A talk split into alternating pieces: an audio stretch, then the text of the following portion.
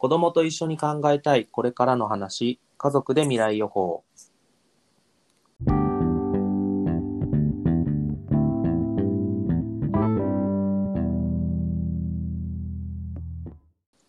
この番組では、これからの世界について親子で考えたいことを取り上げます。アメリカと日本、それぞれの国で子育てをしながら働くママのあやとようこに、子育て経験のない私、こうきがいろいろと聞いていく番組です。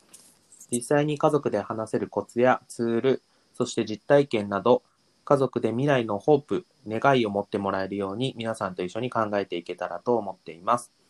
えーあやさん、ようこさんよろしくお願いします。よろしくお願いします。よろしくお願いします。はい、えー今回のテーマですけれども、今回は、えー戦争についてということで、えーテーマとして取り上げていきたいと思います。えー8月は日本は終戦記念日もありまして、えーまあ、ちょっとメモリアルな雰囲気といいますか、終戦記念日が今年も、まあ、やってきました。で、日本が直接参加した戦争の終戦からもう75年経ちましたが、世界中でまだ戦争とか紛争、未だに続いているところもたくさんあります。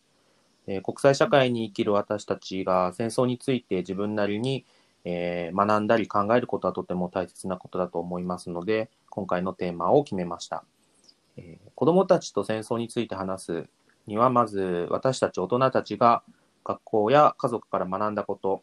えー戦争の後遺症の一つにもなっている日本は中国とか韓国とかとのいまだに対立がありますけれども、そういったことを含めて、えー世界から見て日本がどういう立場にあるのかついを、まあ、一緒に考えていくことが必要になってくると思います。えー戦争といっても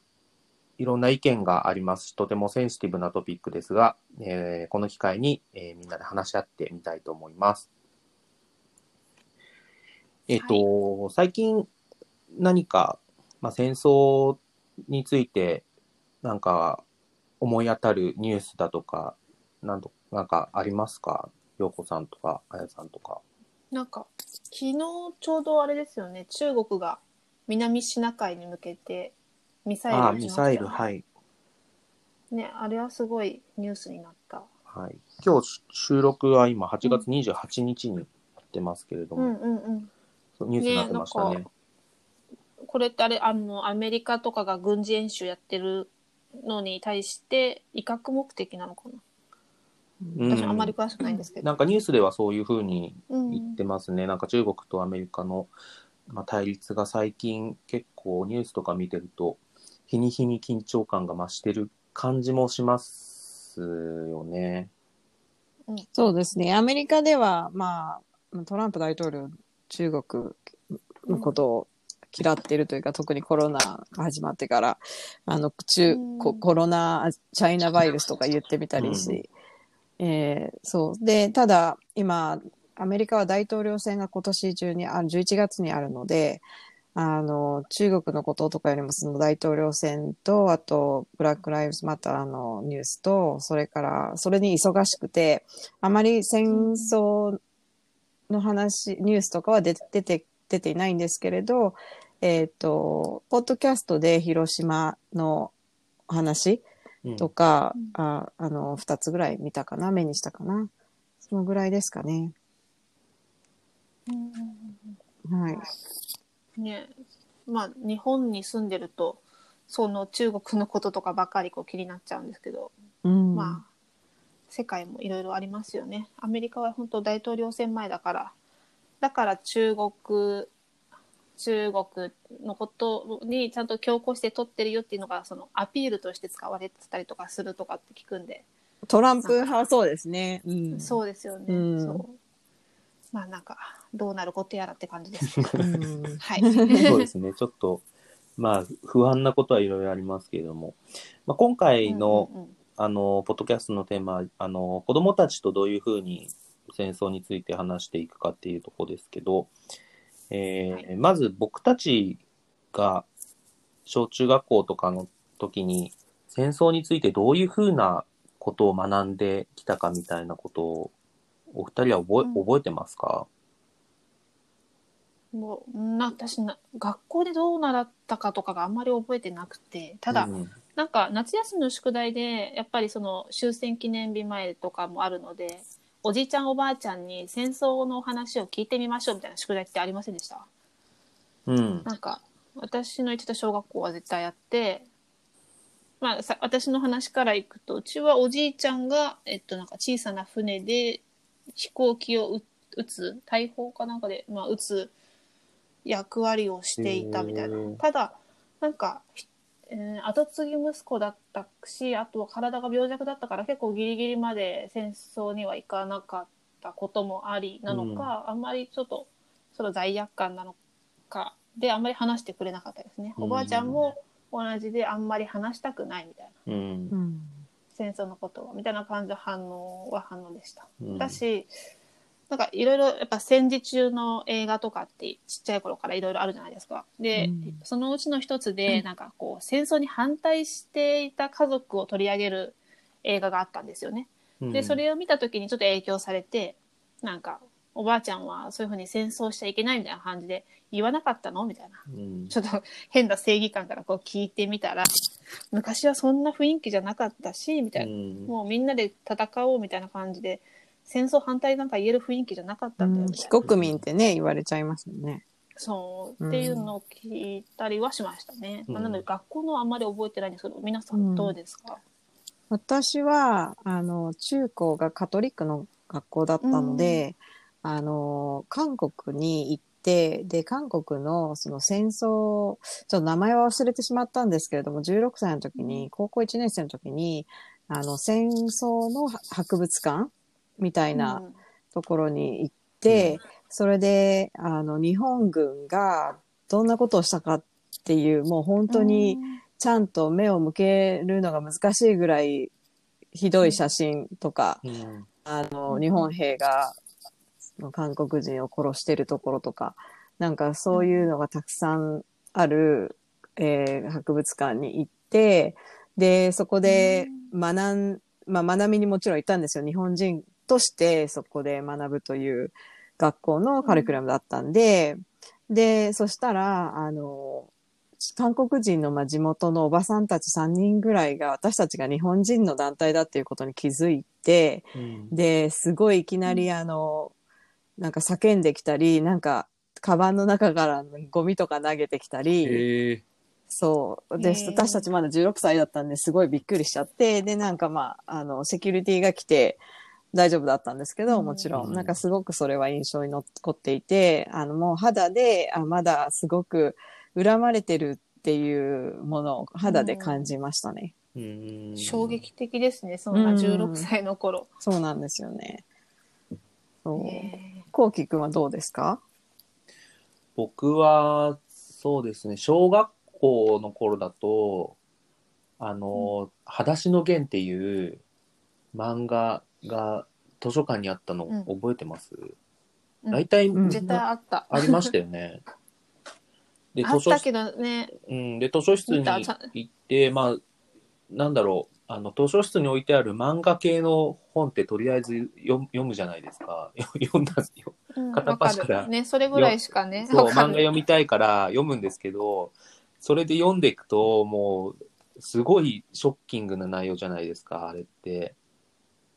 ね。あのもうその原爆で、うん。もうすごい肌がただれて、もうなんか、見てられないような感じの、結構ショッキングな絵がいっぱい出てくるから、それの、もうトラウマみたいな感じで覚えてるのはうん。うんありますね。え読んだことは読んだんだ全部、よん全部読んだことは読みましたよ。うんうんうんえー、すごいうん、私途中で離脱しました、でも結構離脱する人も多いと思う。うんうんあとは中学校蛍の墓とか。あ、まあそうですね。蛍の墓とかも、あ毎年でも夏になると日本はテレビでも、毎年はやらないかもしれないですけど、もうずっとやりますよね。ああれ、ん毎回あれ議論になりますよねあの主人公のお兄お兄ちゃんが悪いのか、あのおばさんが悪いのかみたいな。議論議論出ません、えー、そうなんですね。まあ、昔見てたらなんてひどいおばさんだと思ったけど、うん。うんでも自分を守るために一生懸命だからみんな、うん。うん。ね。難しい議論なんだなと思,、そうですね。思いますね。あとはすいません。中学校の頃は、あのーまあなんだろう、まあ小学校も中学校もいろんな戦争って歴史の授業で学ぶじゃないですか。まあ第二次世界大戦もそうだし。ただどうしてもなんか過去の出来事っていう意識だったのが、ちょうど中学校1年か2年かの時に、あの、アメリカの同時多発テロの911の事件があって、で、その映像が、あの、テレビで流れた時の衝撃はすごい覚えてますね。うんなんかその、ね飛行機がビルに激突する映像。ちょうど見てた。うんなんかドラマを見てて、日本でちょうど夜の、そのドラマをやってる時間で、何のドラマだったか忘れたんですけど、それがね中断10時さぐらいれて、そうそう。うんうん。で、その映像、ニュースの映像が入ってきて、中継してしてるところにちょうど飛行機に2機目がドーンって来たりとかで、なんか戦争っていうのが、なんだろう、歴史の授業の話じゃなくて、今も起こっているっていうか、まあ起きる可能性がいつでもあるっていうことを、そこですごい、なんか身をもって怖いっていう風に感じたのは、すごい覚えてますね。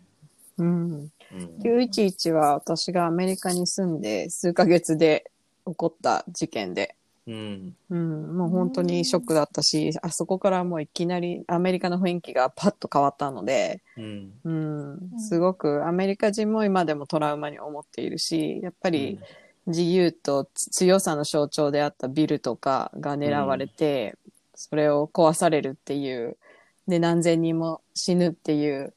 うん、多分本当にあある意味アメリカが人が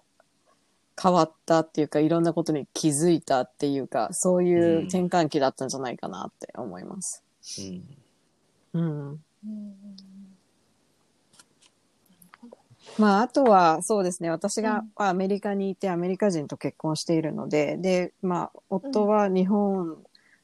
にも住んでいたし、日本語もできるので、あの、ひ私、広島に行ったことはなかったんですけど、あの、夫が広島に行こうよって言って、広島にい一緒に行って、うん。原爆記念館とかも見たし、あと、ホタルの墓を最近結構コロナになってからやっぱ映画とかえー。時間が多くて、で、うちの夫うん。が子供に見せるって言って、で、私が、いや、まだこれ、たあの、辛い映画だからなと思ったんですけど、うん。夫は二人に見せて、私がいない時に、うん。で、あの、うん娘はもうヒックヒック言って大泣きして、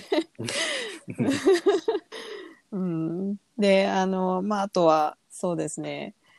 うん、あの、うちのおじいちゃんは海軍に行って、まあでも、結局戦争には出なかったけど、海軍学校に入っていて、もう本当に日本万歳みたいなタイプの人で、で、あと、うちの夫のおじいちゃんも、こっちのネイビーにいて、もう戦争で、しあの、うん。船のキャプテンとかをやっていて、もう日本人はすごく、もう悪魔だと思っている感じ。うん。下に、下に思っている、もうあの、下劣な民族だっていうイメージがあったみたいで、あの、うちの夫が私を連れてきた時に、なんで日本人なんて連れてくるんだっていう感じだったんですよ。で、でね、そう、でもあの、やっぱり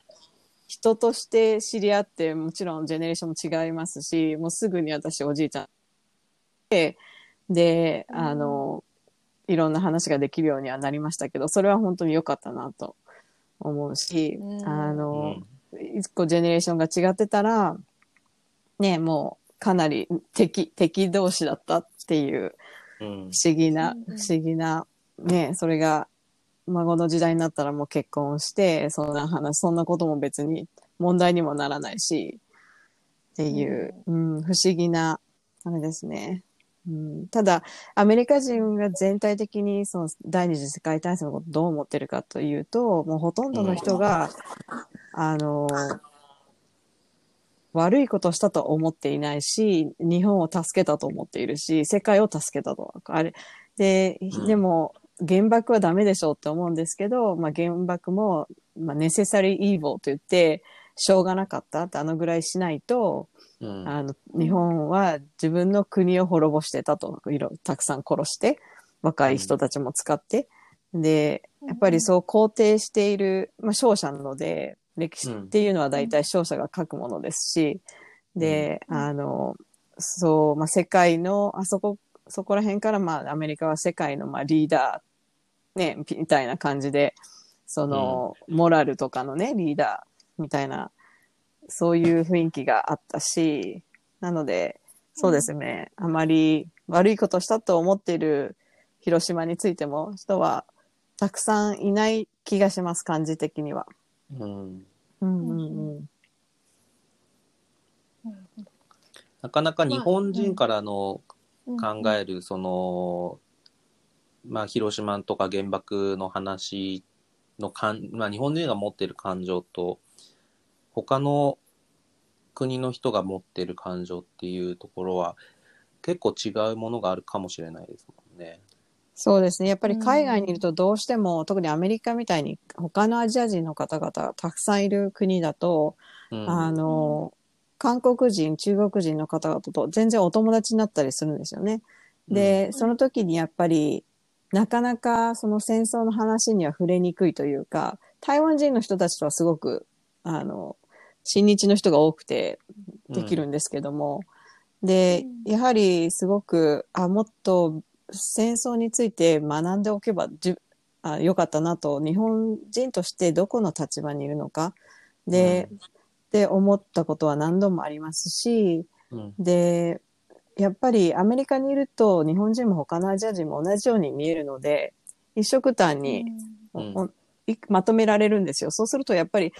あの、ああ、こんなにね、韓国とか全然違うと思ってるかもしれないけど、実は外から大きい世界から見るとすごい私たち似ていて、文化も似ていて、で、いあの、近いんだなって思うんですよね。んそういう感じもすごくするし、だから、あの、本当にもう少し、えうん、ももっとちゃんと勉強しておけばいいという気持ちはあります。うん。で、あとはもう、うん、まあ、その国のそれぞれの人たちが、まあその政治的ななんとかは置いといて、どういうことを、そのおばあちゃんおじいちゃんに聞いたかとか、どういう、あの、そういう経験にはもう本当に、いや、そうじゃなくてって言うんではなくて、しっかり耳を傾けるべきだし、うん。あの、うん、それ、そこからやっぱり会話が始まるのかなとは思いますね。うんうん。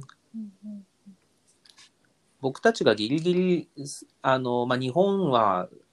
戦後も75年経ってて、僕たちのおじいちゃんおばあちゃん世代ぐらいがもうギリギリ実際戦争体験してる世代だから、もう次の子供たちは自分のおじいちゃんおばあちゃんからは実際の話は聞けない、聞けなくなっちゃいますもんね。うん、そうですね。だからこそうん日本人、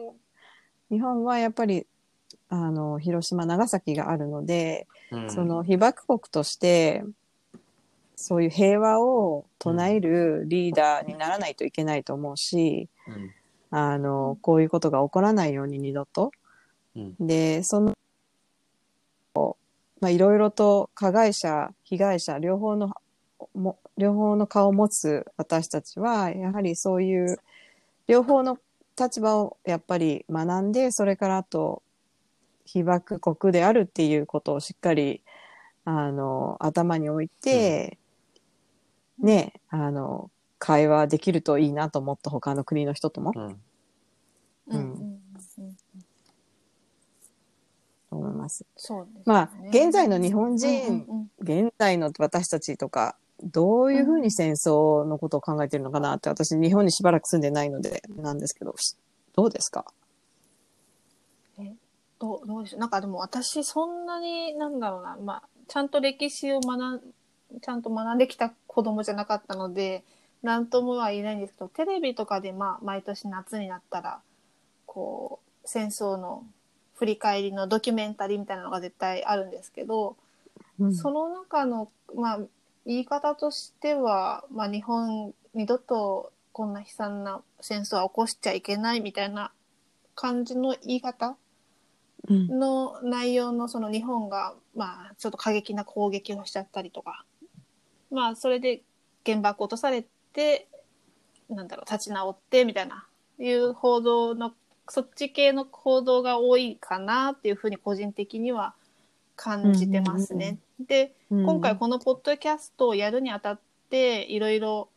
まあ調べてみたらちょっとその報道の仕方って偏りがあるかなっていうふうに個人的にちょっと感じてますね。うん、被害者としての、うん、そうという被害ことですよね。者、うん。うん。あとはまあ加害者。その日本がうんこなんだろうちょっとしアジアを攻めていっちゃってそれで封じ込め、まあ、られたみたいな感じですかね。最初、うんうん。うん、暴走しちゃったのを封じ込められたみたいな感じの見え方がするかなっていうふうに個人的には知っていますね。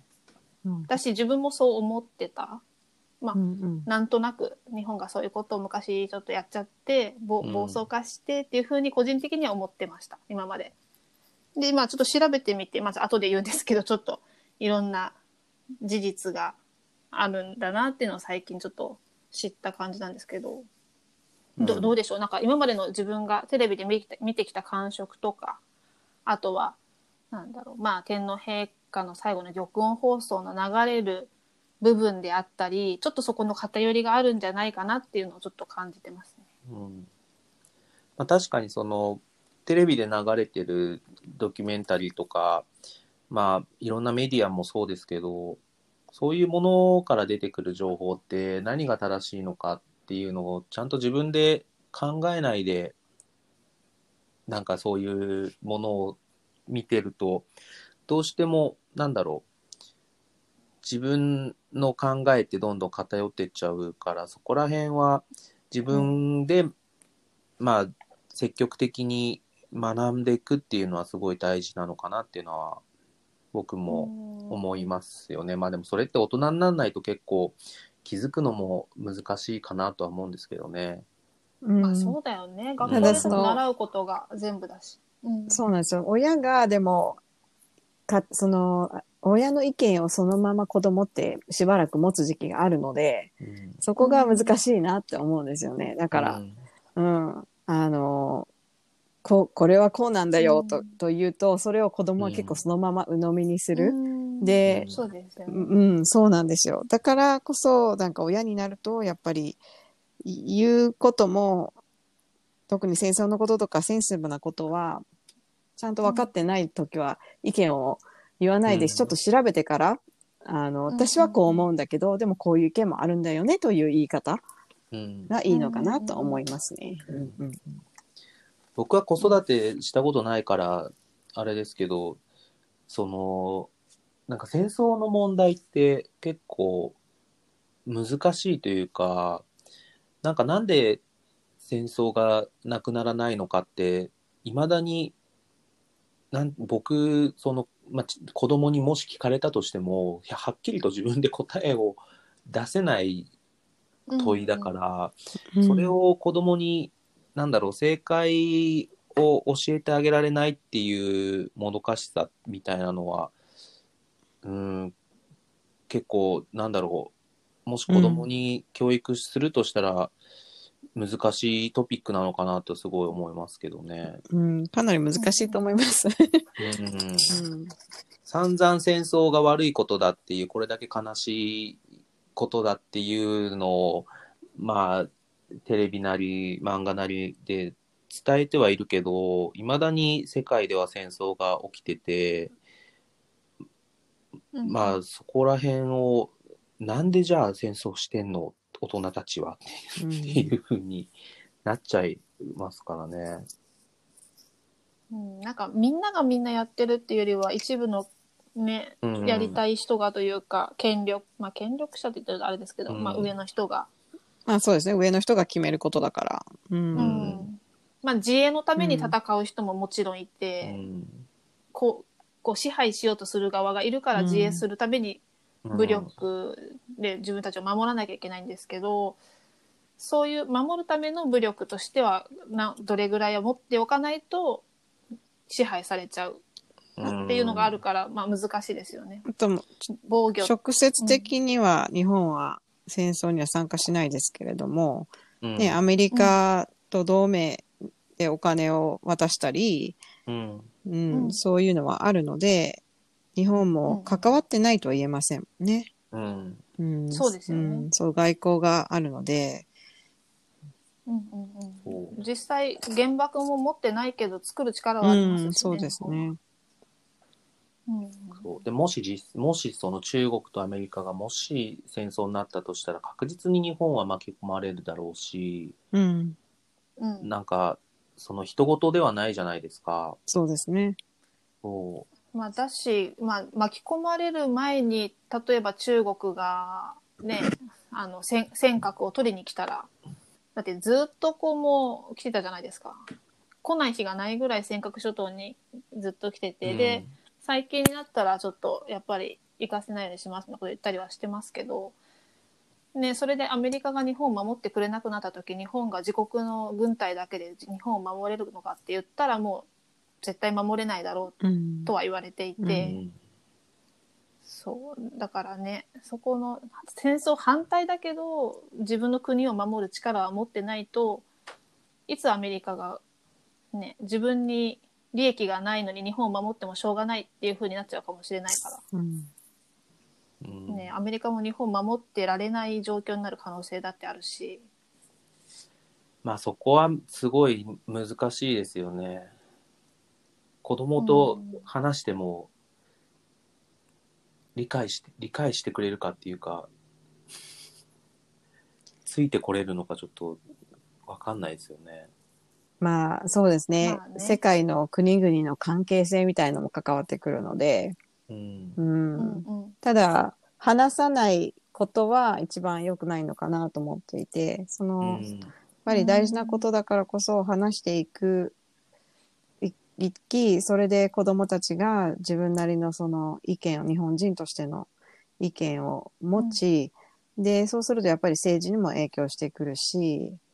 海外に行った時にど、他の国の人たちにどういう会話ができるかっていうのも影響してくるし、うん。あの、そういう、やっぱりすごく小さなステップですけれども、あの、外交とかそういうのってやっぱりその人々の小さな関わりとかそういうのが大きくなっていって、それが影響することもたくさんあると思うので、うん。それを願うしかないのかなと思いますね。うん。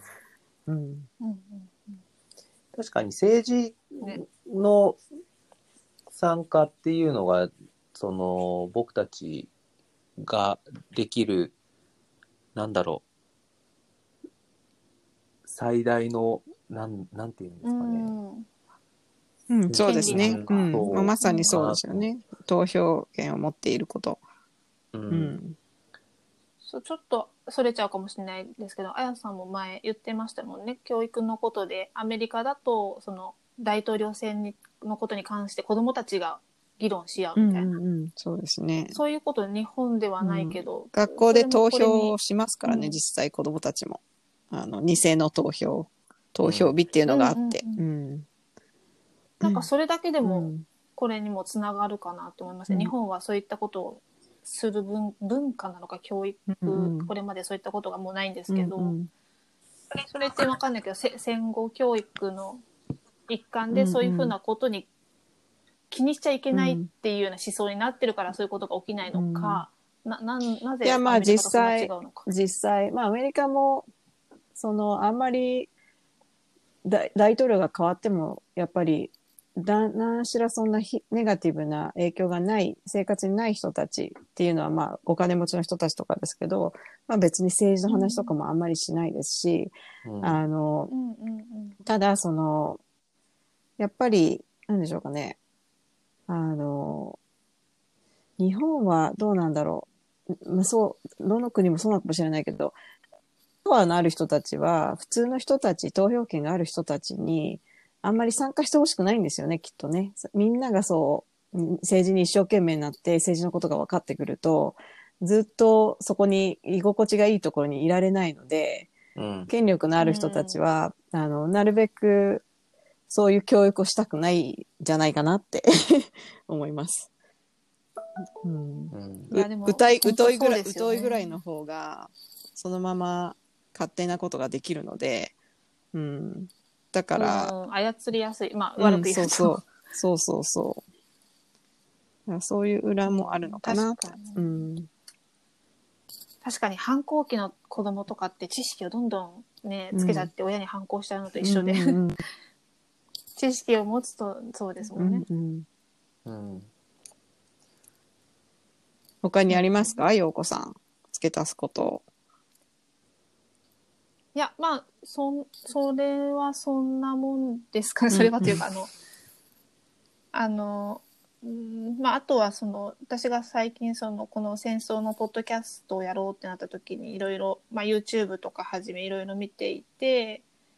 なんだろうその太平洋戦争が実は昔は大東亜戦争って日本の人たちはみんな呼んでいたこととかまあいろいろ知ってですね、なんだろうその日本まあ玉音放送でも言ってるんですけど日本はその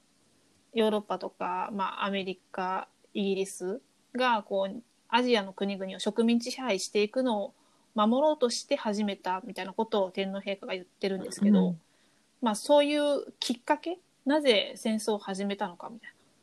きっかけのところとか全然が学校で学んだっけなと思って、うん。そんなのも知らずに戦争はダメだよって教えられてきた気がしていて、うん。そういったこともちゃんと事実を、まあうん、子供にちゃんと知ってほしいなって思いますね。うんまあそういう事実何が事実それが本当の事実なのっていう人もいると思いますし、うん。日本がそれを攻撃の正当化するために言ってるんじゃないのって言ってる人ももちろんいるのでまあ自分がきちんと調べて元アメリカの元大統領の方もまあ実は日本の日本が始めた戦争ではないって言ってる人もいるのでそういったいろんな情報をきちんと自分で調べてほしいなっていうのがすごい感じましたねいろいろ見てるうちに。うんうん。うんうんなんかどっちかに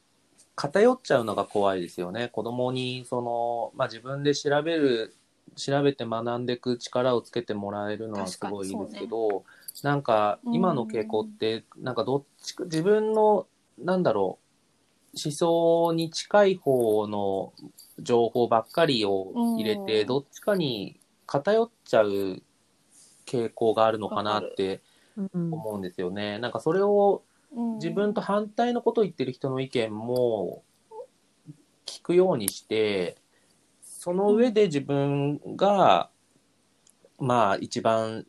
信じるべきものっていうものを決めて、まあその上でさっきあった政治に参加するだとか、まあそのん反戦の活動をするだとか、まあなんていうんですかね、ちゃんと自分の力で判断できるように、いろんな情報を入手する力をつけてほしいですよね。うん、本当まさにそうだと思います。証拠がある事実をちゃんと信じればいいかなと思う、うん。情報としてね。でもうんそうすごいそう。子供ってそういう偏さらに偏りがちだと思うからそこはうん。そう今こうきくんが言ったように。そうですね。まあ、あとは、その、さっき言った加害者、被害者で、うん。日本は大体被害者の意識が強くて、うん。で、うんあの、なかなかやっぱり韓国人の方々、中国人の方々の、その、ね、あの、経験っていうのをあまり聞きたくない、日本がやっぱりやったことは、ね、うん聞きにくいじゃないですか、自分日本人として。うん。で、うんあの、だけど、やっぱり、コウキ君が言ってたように、違う視点からも見てみないと、いろいろと見えてこないっていうのもありますよね。で、それで私がすごく何年か前に読んだパチンコっていう本で、あの、アメリカの、えーアメ、韓国人、韓国系アメリカ人が書いたものなんですけれども、すごい、いくつか賞も取っていて、アメリカ人から勧められた本なんですよ。うん、で、これは、あの、韓国人の、まだ韓国人、韓国が分断される前もちろんその戦日本の支配下にあった時。で、えっ、と、その、もう韓国では食べていけなくなって日本、大阪にあ流れ着いてきた。韓国人たちの何世代かのその日本での生活のこととかを書が書いてあるお話で、まあ小説なんですけども、あの、すごく、ど、日本が悪いとかいう、そういう視点では全くなくて、あの、うんやっぱりストーリーを知ることで、あ韓国の方々、日本に今もね、住んでますけど、在日の方々も大変な歴史があるんだなということを理解するっていうのは、すごく大事なことなんじゃないかなと思いますね。うん。うん、日本で生まれ育っているのに、お父さんも日本で生まれ育っているのに、3年に一度市役所に行って指紋取られて、あの日本のパスポートももらえないっていう、そういう話とか、あなんか、うん、でにどこでも韓国にはか帰っても日本人だって言われるし、うん、うん。すごくあのいい本だと思いました。お二人はおすすめとかありますか？えっ、と、そう。私は、えっ、と、アメリカの前大統領、フーバー大統領が出している書籍で、まあ、もともとすごい分厚い本で、まあ、なアメどうどうやってこう第二次世界大戦とか、まあ、太平洋戦争が起きたかみたいな話がメインなんですけど、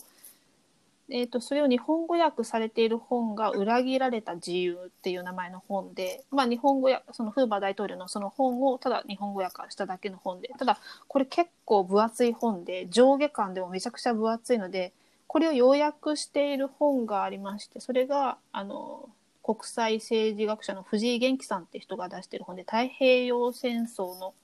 大嘘っていう ちょっと衝撃な名前の本なんですけどこれはまあ多分中学生以上であれば読めるかな。で、まあに、早い子だと3時間ぐらいで読める内容で、ちゃんとまあそのフーバー大統領の書籍をもとに分かりやすく日本の視点でまとめられてる本なのでそれがおすすめです。あと、YouTube の番組でもちょっと今度この後このポッドキャストをノートで書くんですけどそこにも紹介させてもらいますがまあ、日本人の中学生とかぐらいだったら理解できそうな、えっと、YouTube 番組もちょっと一個見つけたので、それはちょっと、えー雪の日和ニュースっていう名前の番組で、パッと見のサムネイルの印象がちょっと結構きついんですけど、内容としてはすごい事実をもとに言っていることでもあるし、なんか偏った意見っていうわけではないので、一応、まあ、おすすめです。ありがとうございます。はい。こうきくんなんかありましょ僕は、そうですね。まあ、初めに言った、あの、裸足のゲームもそうですけど、う。うんなんか本当にちっちゃい頃の、まあ、あの、ホタルの墓もそうですけど、うん。ちっちゃい頃に見たそういうものの衝撃って結構今でも残ってる気がして、確かに。なんか、うんうん、拒絶反応を示しちゃうのも、あれですけど、けなんだろう。もうぜ、なんだろう、そういう経験をすることによって、なんか戦争に対する、もう圧倒的な嫌悪感というか、なんなんていうんですかね。うん。そういうものが自分の中に植え付いたん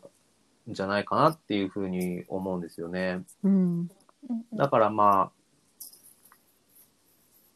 まあ導入としてはそういう漫画とか映画とか、そういうところで興味を持ってもらって、まあそこからどういうふうに家族で話をしていくかっていうところじゃないかなと思いますね。うんあと、もう75年も前の戦戦争が終わってから、昔の話じゃんって、今戦争日本ではないしって、あの、思ってる、感じる人たちもすごい多いと思うんですけど、戦争があっての今の日本、いうん。いいも悪くもそうだし、本当に、あの、戦争があって、ね、あ韓国を分断されたし、そあの本当にいろんなところに戦争の後遺症とかは残っているので、で、で、その、その歴史から、また新しいものが、を積み上げてきて、あの、まあ、土台みたいになっているっていうことを理解してほしいなって子供には思いますね。うん。うん。うん、本当そうですよね。ずっと戦争ないから、うんあんまりこう身近に感じないけど、うん。だから同じことを繰り返さないために歴史を学ぶので、うん。続いているから、うん。そう今治安が悪い今だ治安が悪いのお話ですけど中米が揉め始めてきたりするいろいろある時だからこそ、うん振り返ってもらうにはいい機会かなって感じですかね。そうですね。ということで、は。はいい。だいこんなもんで大丈夫でしょうか。はい。大丈夫ですかね。まとめとしてなんかありますか？あでもどどうでしょうあやさん。えっ、と、まあ、外に住んでいる、日本の外に住んでいる私は、本当に日本人は、すごくやっぱり唯一の被爆国であって、もう平和、日本の憲平和憲法第9条のことも知っている